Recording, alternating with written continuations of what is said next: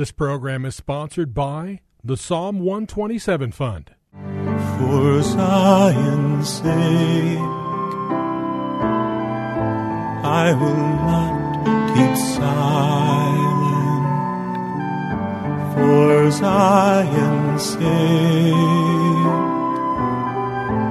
I'll not hold my peace. Welcome to For Zion's Sake. Isaiah 62 1 is taken directly out of the Hebrew Scriptures when the prophet Isaiah declared, For Zion's sake I will not keep silent, and for Jerusalem's sake I will not keep quiet, until her righteousness goes forth like brightness, and her salvation like a torch that is burning. Your hosts for the program are Shelley and June Volk, Jewish believers burdened to see Jew and Gentile become one. Believers strengthened in their faith and for their Jewish kinsmen to come to the saving knowledge of Jesus as the Messiah, the Son of God.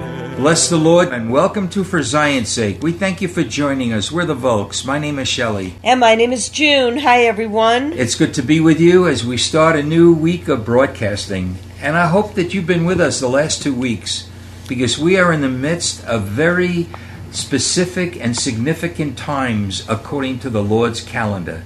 Two weeks ago, we spoke about the first of the fall feasts, the Feast of Trumpets. Then, following that, last week, we spoke about the Day of Atonement.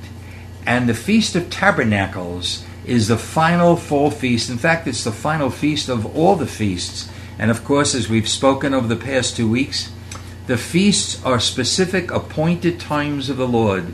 And whether you come from a Jewish background or a Gentile background, these are significant because they are prophetic times, and with the exception of the Feast of Tabernacles, they have all been fulfilled in Jesus. Yet, this is the one that is yet to be fulfilled. And so we should have a sense of anticipation of this as born again believers in the Messiah. Well, as we said over the past few weeks, the fall feast, the spring feast, and the appointed times of the Lord are spelled out in the book of Leviticus. So we'd like to start showing the biblical basis for this in Leviticus chapter 23, beginning at verse 34. Let me say in Hebrew, the Feast of Tabernacles is known as Sukkot. Okay? And we'll discuss why it is called that.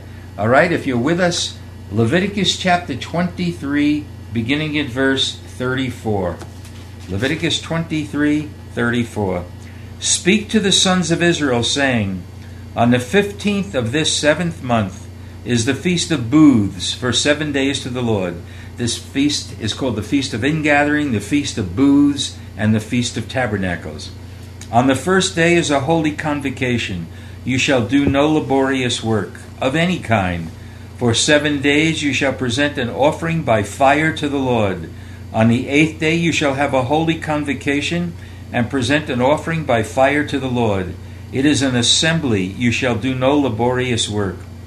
These are the appointed times of the Lord, which you shall proclaim as holy convocations, to present offerings by fire to the Lord, burnt offerings and grain offerings, sacrifices and libations, each day's matter on its own day, besides those of the Sabbaths of the Lord, and besides your gifts, and besides all your votive and free will offerings which you give to the Lord.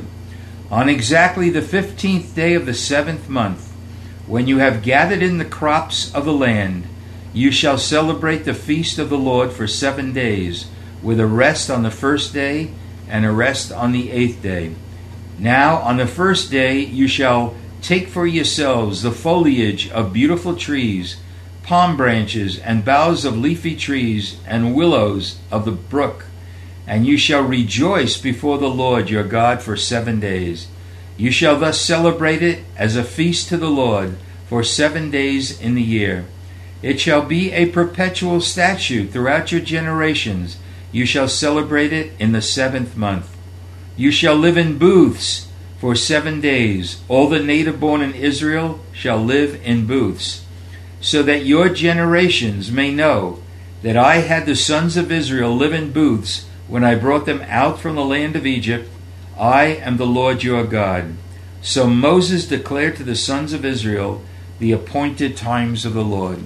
Junie, it's really an incredible uh, description because the Feast of Tabernacles allows us to look back at the goodness and the mercy of God for our people as they went through the wilderness for 40 years. And yet, there was a, a picture of what is yet to happen at the end of the age when actually all nations will be called to come to Jerusalem to celebrate gathering together, the great ingathering, and worship the Lord together every year in Jerusalem. And you know, Shelley, Jesus, Yeshua, is the Lord God of Israel. And I remember asking the Lord, why will you be feasting? I mean, the feasts of the Lord, the appointed times of the Lord. What is it about these times, Lord, that would cause you to feast? It's not the feasts of the people or the feasts of the nations or the feasts of Israel, it's the feasts of the Lord. What was it, Shelley? And I really felt like God imparted to me that He would be feasting because He will accomplish everything that is written about Him.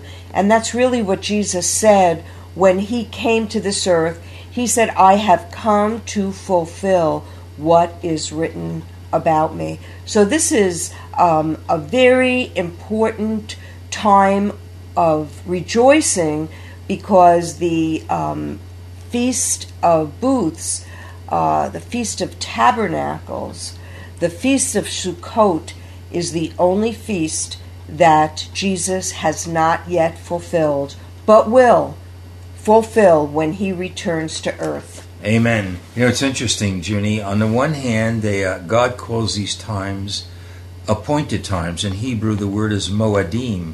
And at the same time, he calls them feasts.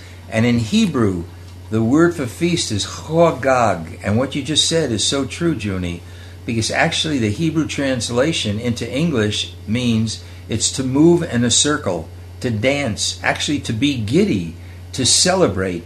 So again, we want to point up the significance of that, and I trust that you know, and if you don't, I'm going to say this to you anyway, that the number seven in Hebrew is very, very significant.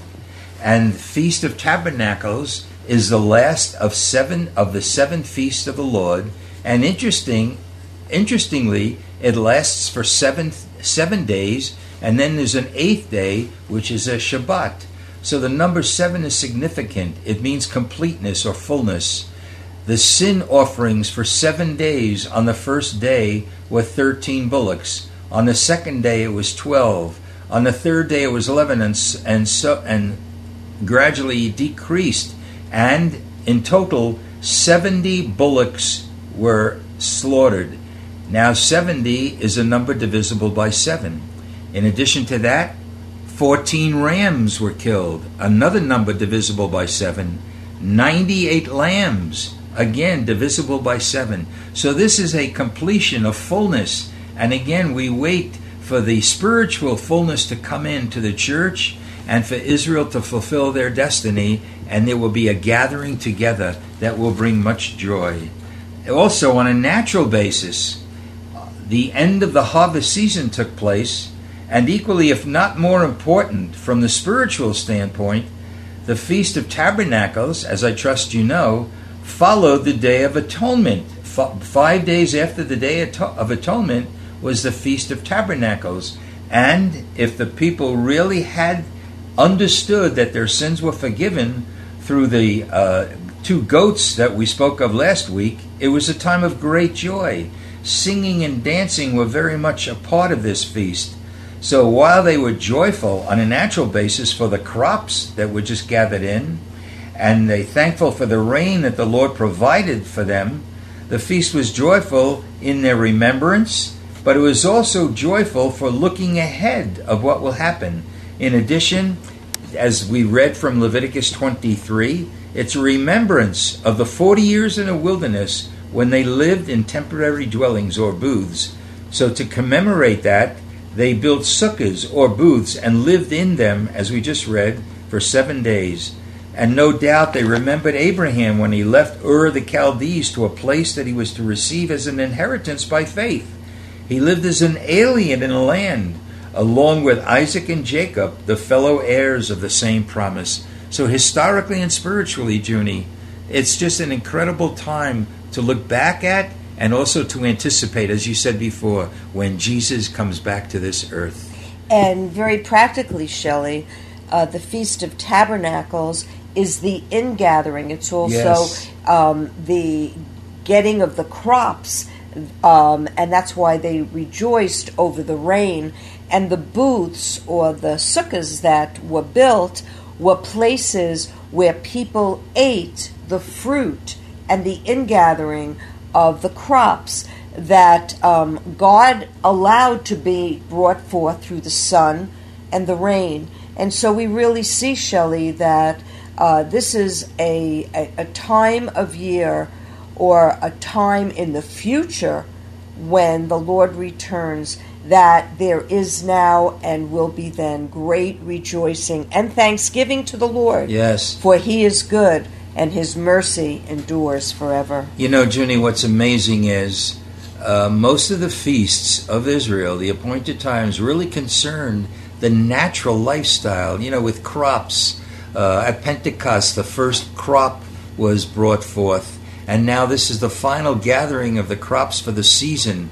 And they were about to enter the rainy season in Israel. So the people prayed that you've done it before, Lord, you can do it again. We pray for rain. And so God takes the very natural aspects of life and brings forth a spiritual understanding. So again, it was a natural celebration, but we can see that what what is God saying through this? That there is going to be a great ingathering, not just of the crops, the natural crops, but of God's people as they come to the saving knowledge of Jesus, and we shall gather together to worship and praise the Lord. And I know, Shelley, that you and I have a burden for the church to cry out to the Lord for his heart for Israel and the Jewish people, and especially in this day and age when anti Semitism is rising up its head all over the earth. Uh, we really need a supernatural impartation into the heart of uh, God's people that they would know the heart of God with replacement theology Yes, um, cropping up my in in this day and age, and the devil's not uh, too happy about God's rejoicing over the feast because he will fulfill them. That the devil is after Israel and after the Jewish people and even the church. So we really need to see that um, we need to cry out to the Lord for his heart and to pray for the lost sheep of the house of Israel. Amen. So again stay with us throughout the course of this week because we'll be talking about this glorious time, the Feast of Tabernacles. Again, as we said before, a time to look back as well as a time to look forward with great anticipation. Father, we thank, Thank you, Lord. Lord. Thank you, Lord, that you are the author of these things. Yes, feasts. thank you, Lord. You call these appointed times, and it's for every believer who loves and calls upon thank your you, name. Lord. So I, we pray a blessing upon our listening audience and pray that they would understand their true heritage and their background for their belief in Jesus. We pray this in His holy name. Amen. For Zion's sake. Thank you for joining us this evening. If you would like to get in touch with Shelley and June, you can write to them at P.O. Box 1784, Scottsdale, Arizona 85252. That's P.O. Box 1784, Scottsdale, Arizona 85252. And you can also contact them on their website, shelleyandjunevolk.com. That's shelleyandjunevolk.com. Until next time, the Lord bless thee and keep thee. The Lord make his face to shine upon thee and be gracious unto thee. The Lord lift up his countenance upon thee and give thee peace. This program was sponsored by the Psalm 127 Fund.